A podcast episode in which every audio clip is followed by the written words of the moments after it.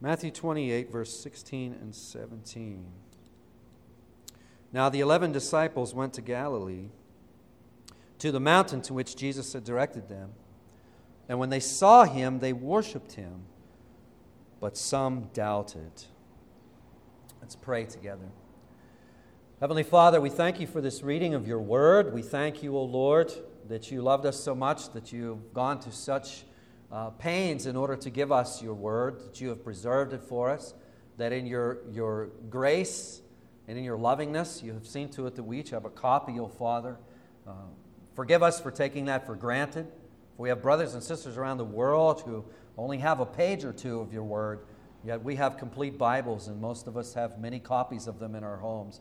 Well, Father, we thank you, and we ask, O Lord, that you would be pleased to teach us from your word this morning, Lord. With this prayer, we are confessing, O oh Father, that in and of ourselves we are unable uh, to arrive uh, at the proper understanding of your word. We, we confess before you that our hearts are dull, that we are slow of heart to believe. We confess before you, O Lord, that sin has darkened our, our senses and has darkened every faculty of our, of our being. So we call on you, O Lord, for your grace that you would be pleased to teach us this morning. We pray these things in Jesus' name. Amen and amen. Last week, uh, my plans really were to finish our study in Matthew's Gospel. And of course, if we would have done that, we'd have taken verses 16 through 20 as our text this morning. But as I began to prayerfully meditate on these words in preparation, uh, I could never get past verse 17. And I've learned really to, to listen to those inklings. Uh, I decided not to go any further and spent really most of the week really just uh, bathing in these 11 words in verse 17. That we're told in verse 17 that when they saw him, they worshiped him. When they saw him, they worshiped him, but some doubted. Tremendous. It's a tremendous little sentence right there that seems so simple, but as we begin to study it, we're going to see that this simple little sentence is not without its difficulties. We're going to see that there are some difficulties in this little sentence, but what we have here is we have we have seeing when they saw him. We have worshiping when they saw him they worshiped. And we have doubting all in the all in the same sentence. So this morning what I would like to do really is just expound on this simple verse. It's a verse that's easy to miss.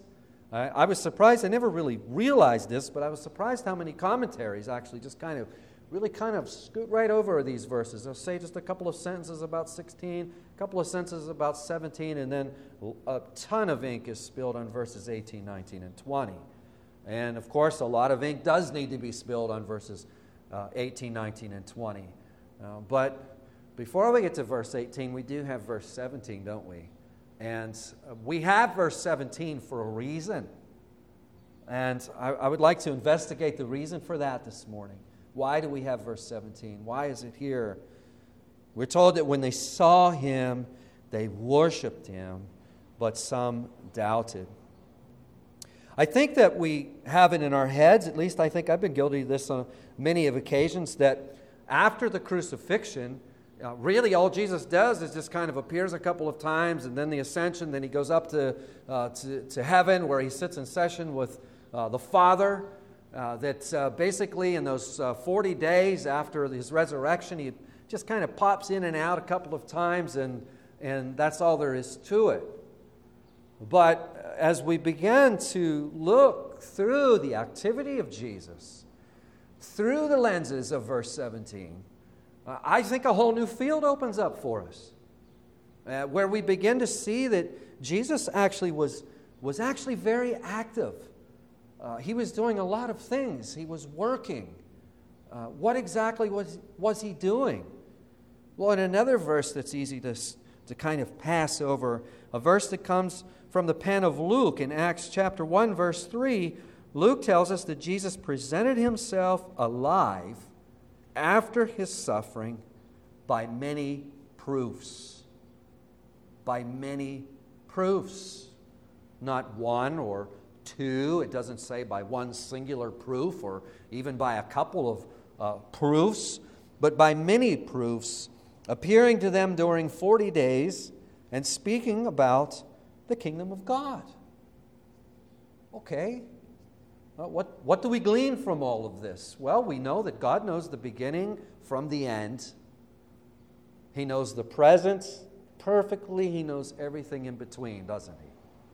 Which is really a fascinating thought if you think about it. All time is before God at once.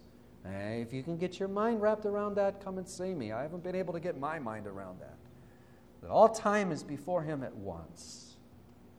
And God knows all who are His. He, he knows each one of us so intimately. He knows exactly what we need to hear in order to be convinced of the gospel. And here He uh, also knows how dull of heart and slow of heart we are to believe. He knows all the arguments of the skeptics. And uh, He knows uh, that we need armed against the voices of the skeptics. So, with the help of the Holy Spirit, let's, let's dig in this morning to this text. As I've already said, our text speaks of seeing, worshiping, and doubting, right? Seeing, worshiping, and doubting. And obviously, uh, one of the key words here is seeing, but what does it mean to see? What exactly does this seeing mean? Well, if you look at verse 17, you'll see that when they saw him, they did what? They worshiped him. Okay, what do we learn from that? We learn from that that they saw divinity in Christ. We learn from that that they saw Jesus as more than simply a man who's been raised from the dead, but they saw him as, as fully human and fully divine. Otherwise, it would have been idolatrous for them to have worshiped him, right? It would have been crass idolatry. And furthermore, on Jesus' part, if he is not fully divine, it would have been blasphemous for him to have received this worship. So we see the, the act of seeing here isn't just seeing him. Many saw him, but some doubted. Some worshiped. So the idea of, uh, of seeing here isn't just simply seeing a man before us, in front of us. The idea is seeing the God man, seeing that Jesus is fully divine, not only fully human, but fully divine. Now, there's, you know, there's a lot of uh, uh, scholars that have spilled a lot of ink trying to determine who is meant by the word some. And I don't think that's a waste of time. I told you there's some difficulty in our, in our verse. Look at the word some. When they saw him, they worshiped him, but some, some doubted. Now, where a lot of the ink gets spilled is, it, it, where the ink gets spilled is this Who are the some? In other words, who is it that is doubting here? Is it some of the eleven? Are they the ones doubting? And as we're going to see in a little bit, we're going to look at all the, all the appearances of Christ this morning in the New Testament. As we, as we see, by the time they get out on the Mount of, of Galilee and they're seeing Jesus, Jesus has appeared quite a few times, as we're going to see. So, could it be that some of the 11 are doubting out here on, uh, on the mountain in Galilee? Now, some interpreters will say, well, no, it's not the 11 that are doubting. There were some others around the 11. There were other people present, and these other people were doubting. Uh, some commentators believe, and especially some of the older, uh, older interpreters, older uh, uh pastors and preachers, who many of whom I really admire, uh, they believed that this occurrence that we have in Matthew 20, 28, 16 through uh, 20 is the same occurrence that Paul speaks about, which was part of our scripture reading last week, scripture memory verse, where Paul says that Jesus appeared to more than 500 at one time. Now, many interpreters believe that that took place on the mountain in Galilee. Now, whether it did or it didn't, I really don't know. I, I don't know how we can really be sure of that. As you study the text, you study all the relevant texts, none of them come right out and say that. It is possible that that was the occurrence, that that was the occasion uh, where Jesus appeared to more than 500 at one time. I think it's also possible that Jesus appeared really simply to the 11. I think that's also possible. It's also possible that Jesus appeared to the 11 and there were others around. I think that's probably the most possible. But as you can see from, from the way I'm talking about this, I don't think we can know. So it comes back to who are the some? Is, is Matthew saying that some of the 11 doubted? Is he saying that those who doubted were some of the others who were around? We look at our verse and we see it's not that precise, is it? We see that we can't know. I don't think we can. Some, some scholars go into some grammatical arguments and they take apart the grammar and they, they take this certain phrase and, and they, they look at all everywhere else where that phrase is used and they form uh, opinions based on all that. And listen to me, that's sound exegesis. That's a sound way to study our Bibles. But um, let's, let's look at the plain things here. I'll tell you what I've concluded from this. Being that Matthew is not very precise with this, this isn't the main point. The main point here is not whether or not some of the 11 doubted or not. I don't think we can be sure if, if this doubting was taking place by some of the 11 or if it wasn't taking place by some of the 11. I don't think that's Matthew's purpose. I think what Matthew is simply trying to say is listen, some people saw him, they worshiped, others doubted. Perhaps some of even the 11 doubted. What are we to glean from all of this? What are we to glean? Well, um, faith in the resurrection, in many cases, doesn't take place immediately, does it? I mean, I used to think that. I used to think that was, as soon as Jesus appeared, everybody was like, boom, they're on board, you know, bang, with a flip of the switch. They're all tracking along.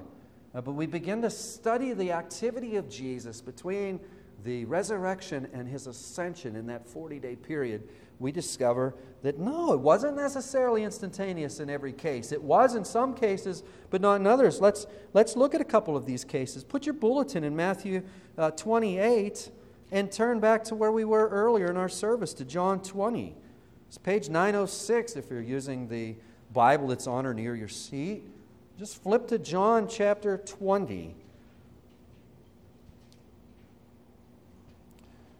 And if we look at Mary Magdalene here, which this passage in, in John 20 really focuses in on Mary Magdalene, who is actually the first one to see Jesus.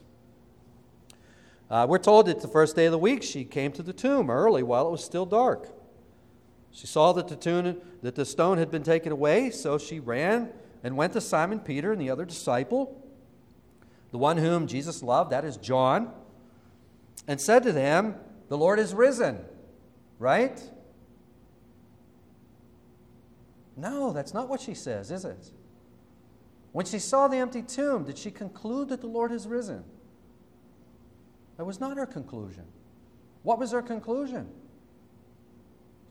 Jesus is dead. The tomb is empty.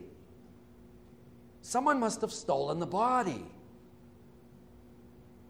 She runs and tells the disciples. Peter and John, they run to the tomb. John beats Peter there. John looks in, sees that it's empty. Peter goes inside the tomb. Then we're told in verse 8 that John follows Peter the other disciple, that's the Apostle John, he follows Peter into the tomb. He saw and what? He believed. I don't know if Peter believed at that point or not. I'm not sure. I looked at this verse quite a bit. I don't know if we can conclude that. You know, the also there, did Peter also believe? Or is the also just meant that he was also in the tomb? I'm not sure. But what we can say for sure is it seems that the Apostle John's, in the case of the Apostle John, he believes right away. But look at verse 9. For as yet they did not understand the scripture that he must rise from the dead. This week, know for sure, they still haven't put it all together. And that's my point. Faith in the resurrection was not necessarily instantaneous. And if we look at Mary Magdalene, I mean, obviously she's initially concluded that someone has stolen the body. And uh, really, uh, you know, even down to uh, verses uh, 13, she's still concluding, uh, still concludes that someone has stolen the body. If we think of uh, Luke 20, or Luke 24, rather, chapter 24, you don't need to turn there, at least not yet. We'll turn there in a few minutes, but um, some of you are pretty familiar with that passage, with that chapter. And we're told in that chapter that when the women come to the disciples, and the women say to the disciples, Listen, the tomb is, is empty, the, the, the, the Jesus' body is gone. And they begin to tell the disciples these things. The disciples initially thought it, it all sounded like an idle tale. And initially, they, in other words, faith in the resurrection of Jesus was not exactly instantaneously. And if you're familiar with the disciples on the road to Emmaus, uh, we'll look at that here in a couple of minutes, but we, we know that these two disciples on Sunday, after the crucifixion of Jesus, on the day that Jesus is, is raised, these two disciples are making their way from Jerusalem out to Emmaus. And they're sad and they're downcast as they as they head out there. They're fully convinced that, this, that it's over. They had hoped that Jesus was the Messiah, uh, but their hopes had been broken, hadn't they? If you're familiar with that text, you, you realize that. So faith in the resurrection was not necessarily instantaneous. Now, when Jesus appears, as he begins to appear, uh, I have a, a, list here right before me in my notes of every appearance that takes place in the New Testament. I think I've got everyone here. Uh, when Jesus appears to them, we see that in many cases they don't immediately recognize him. They don't immediately recognize him. We're already in John chapter 20. Look at Mary in verse 11. Mary is standing outside the tomb, she's weeping. Then she looks into the tomb in verse 12, and what does she see? Two angels sitting where the body of Jesus was laying. Verse 13 they say to her, Why are you weeping? What's she say? They've taken away my Lord. They've taken, they've taken away my Lord, and I don't know where they have laid him. Verse uh, 14, having said this, she turned around and saw Jesus standing, but she did not know that it was Jesus. Jesus said to her, Woman, why are you weeping? Whom are you seeking?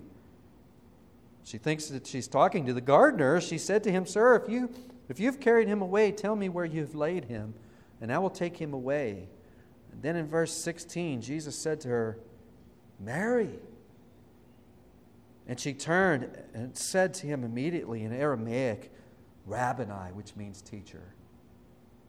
It's then that her eyes are open to the, to the reality that Jesus is alive, isn't it? It doesn't happen immediately. Now, uh, we studied the, the Jesus' appearance uh, to the women in Matthew 28 9 and 10. We looked at that last week. You don't need to turn there, but uh, we, we learn in, in verses 8 that as the women are departing from the tomb, uh, they're, they're departing from the tomb with fear and great joy. Remember me develop, developing that last week, that idea of having fear and great joy at the same time? Uh, they've heard from the angels that Jesus has risen. And here they are, they're, they're headed back uh, to tell the disciples. And as they're headed back to tell the, the, the disciples, verse 9, Jesus meets them and says, Greetings. And what happens? Uh, they came up and took hold of his feet and worshiped him. In this case, it's immediate. Jesus appears for them, they saw him, and they worshiped. Again, the act of worshiping shows that they saw him as more than simply a man who's been raised from the dead, haven't they? They actually saw him. And having seen them this way, they worship him. They worship him.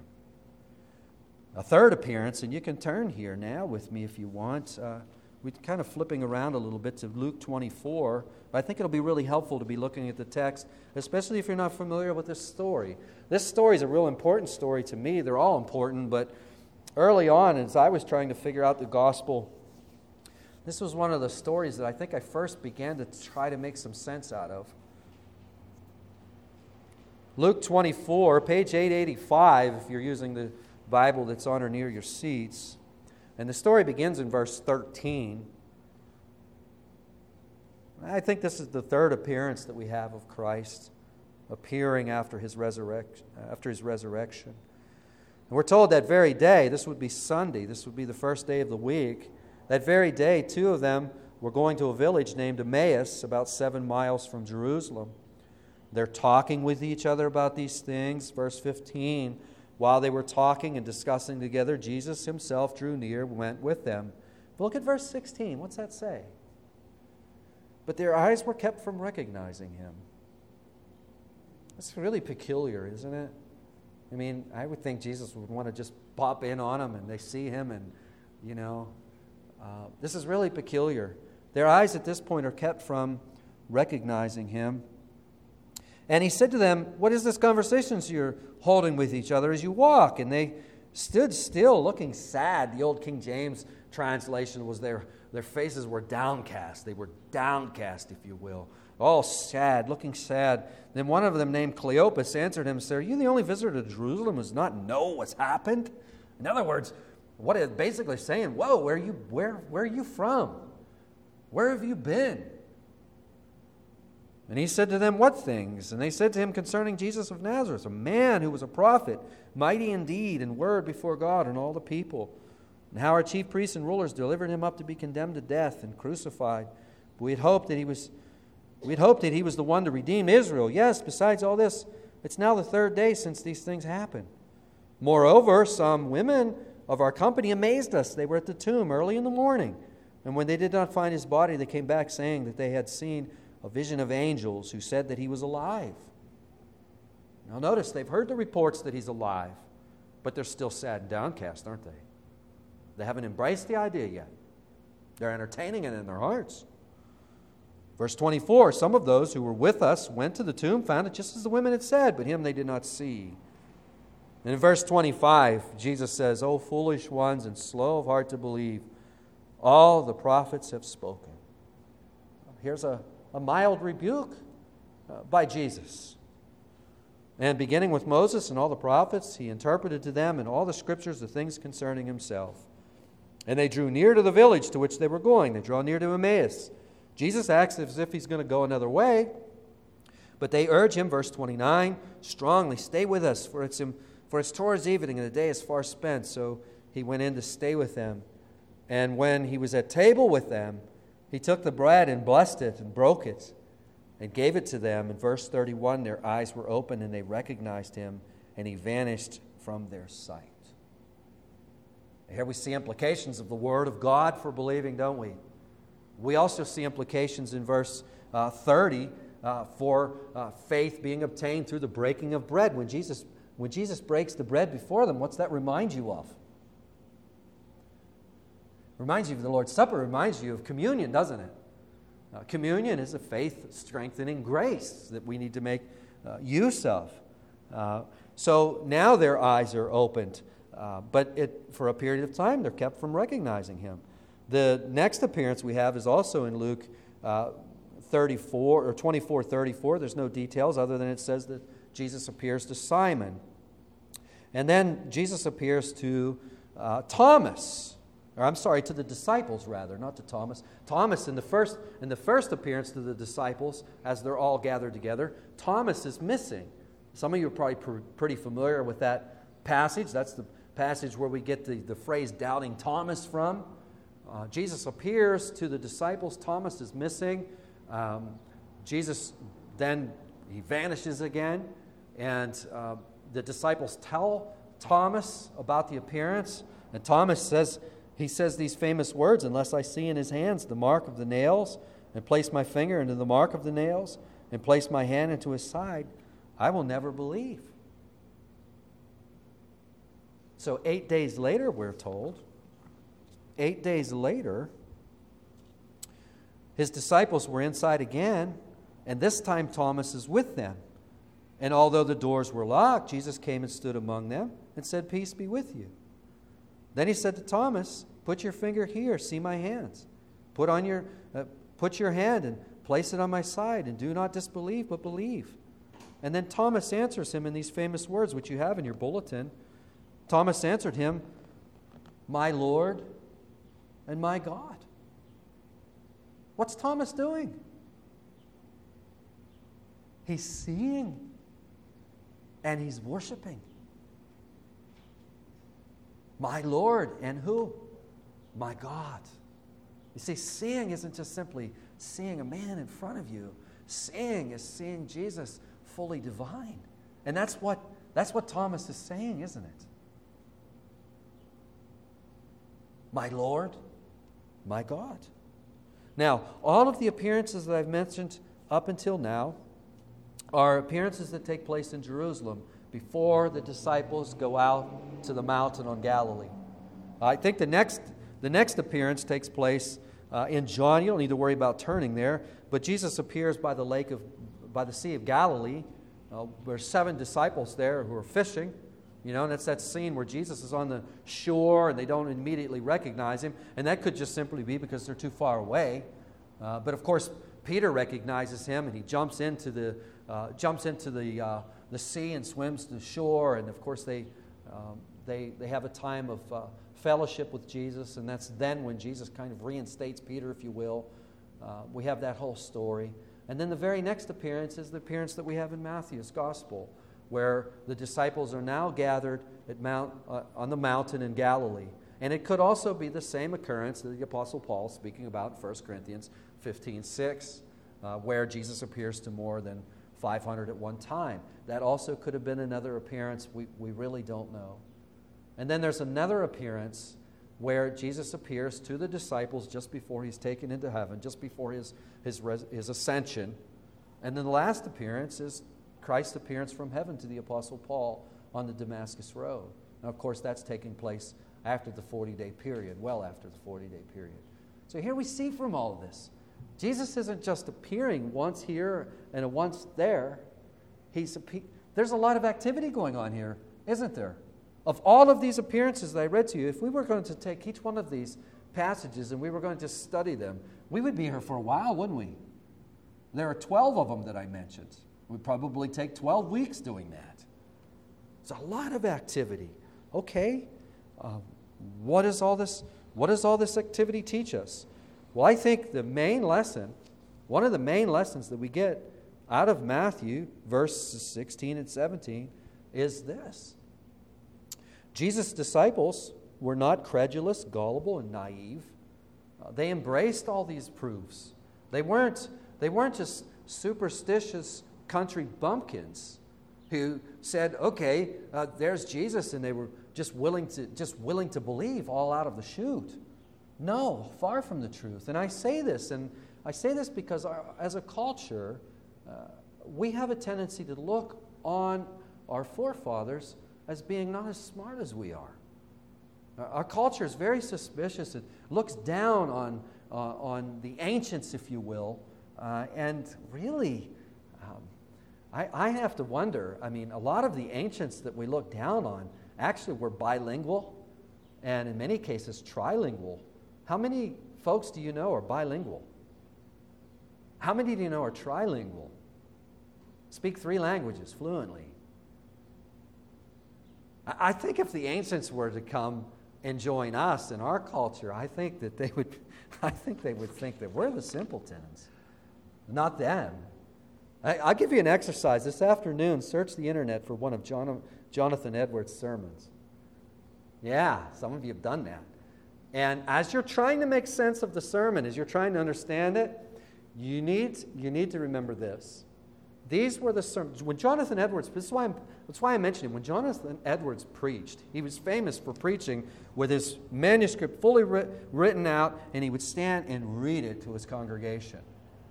So, what you're reading is what he read to the Northampton farmers who were in his congregation. And they received those words with great spiritual profit. In other words, they understood him. They weren't simple country bumpkins, is my whole point. I look at some of the reformers, men like John Calvin, and I'm just absolutely amazed how these men were able to acquire the knowledge that they acquired. Not only did they know those scriptures frontwards, backwards, in every which way. They knew church history like the back of their hands. They knew all the classics. They had wrestled with all of that stuff. They quoted fluently throughout their writings without the benefit of search engines. And we can Google things very quickly. They couldn't Google anything. They remembered that stuff. It's quite amazing. The reformers, men like Richard Baxter, Richard Sibbes, Matthew Henry, Thomas Watson, all those, all those guys, they were conversing in Latin. They read Latin, they wrote in Latin, they were conversing in, in English, and they also knew Hebrew and Greek. Four languages. Very amazing. When we look back at the disciples, my whole point here is when we look back at the disciples, we see that they were not a bunch of superstitious country bumpkins.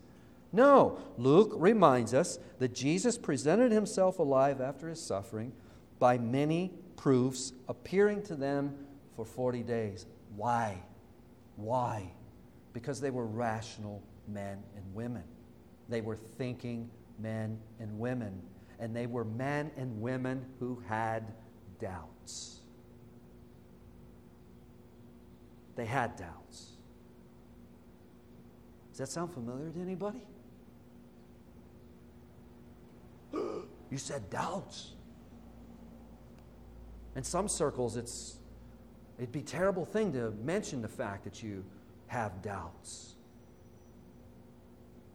You'd be perceived as like some kind of backslider or something.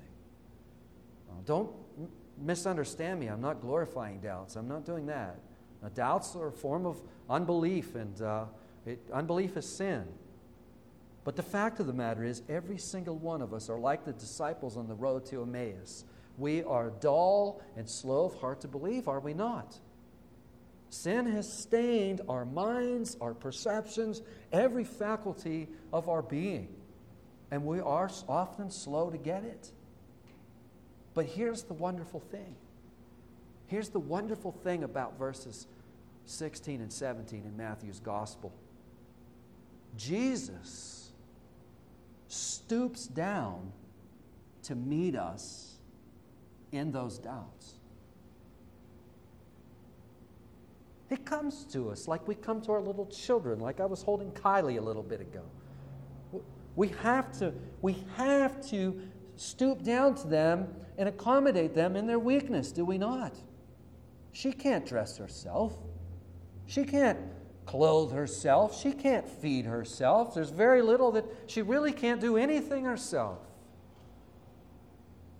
Spiritually speaking, do you see yourself as a Kylie?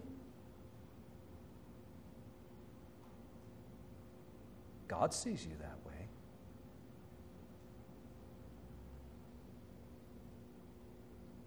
way. You know, as we look at our frailty, as we look at our weakness, as we look at our dullness, you know, that's a healthy thing to do only when we also take time to look at God's condescension towards us. We take time to look at how God meets us where we are, how He stoops down into the gutter with us, meeting us, helping us handle what? Our doubts. I really think that a person who has no doubts is a person who hasn't really analyzed their faith very much. It's a person who's never really asked the hard questions of their faith. If you have no doubts, you've probably not questioned your faith. You've, maybe it's just been handed down to you from your, by your parents, and you've just kind of off you went. Never really questioning this, questioning that, questioning this, questioning that. And if that's described you this morning, you're in a really dangerous spot. Because a, a sharp skeptic could come along any time and he could rattle your cage to the degree that he destroys your faith. It happens.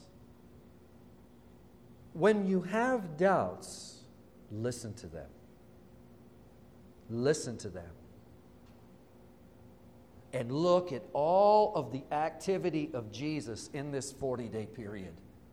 Why is Jesus so active after his resurrection? Why is he doing all these things? Because he realizes that he's working faith in a people who are slow of heart to believe. He's working faith in a people who have doubts. And he knows that we have to handle those doubts. We can't just forget about those doubts. You, you can't do that. We can't do that. We've got to work through those doubts. We've got to wrestle through those doubts prayerfully, looking at all of this activity. And be rest assured that God has provided us with everything we need in His Word, which is really amazing. He knew every doubt that we would ever have. So He has given us proof in His Word that will accommodate every doubt that we'll ever have. Why? Because He's a loving parent, He's a loving Father. And He stoops down and meets us just like we would stoop down to meet Kylie. Because that's what we are. We're completely helpless. Are we not? I leave you with this last thought. Um, look at this great care that our Lord uses in meeting each one of us. Just look at it. This afternoon, look at it. Look at the great care that Jesus uses and takes the liberty to use. Heavenly Father, we thank you for the great care that you've taken us, O Father. You, the great care that you've taken in meeting us, O Lord, in our, in our doubts, meeting us in our frailty, meeting us in our weakness. In our text, O Father, we see seeing, we see worshiping, we see doubting. And Father, in our own lives, we can see this.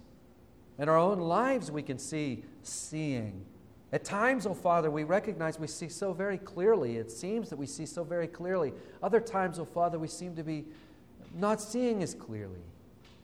Oh Father, we pray, Lord, you would work grace in our hearts. Help us to handle any doubts that we would have. That, oh Father, that we would one day be found only seeing and worshiping.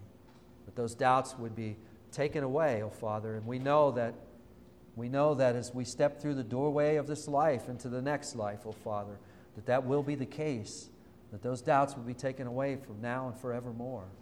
So, Father, we, we thank you and praise you in Jesus' precious name. Amen.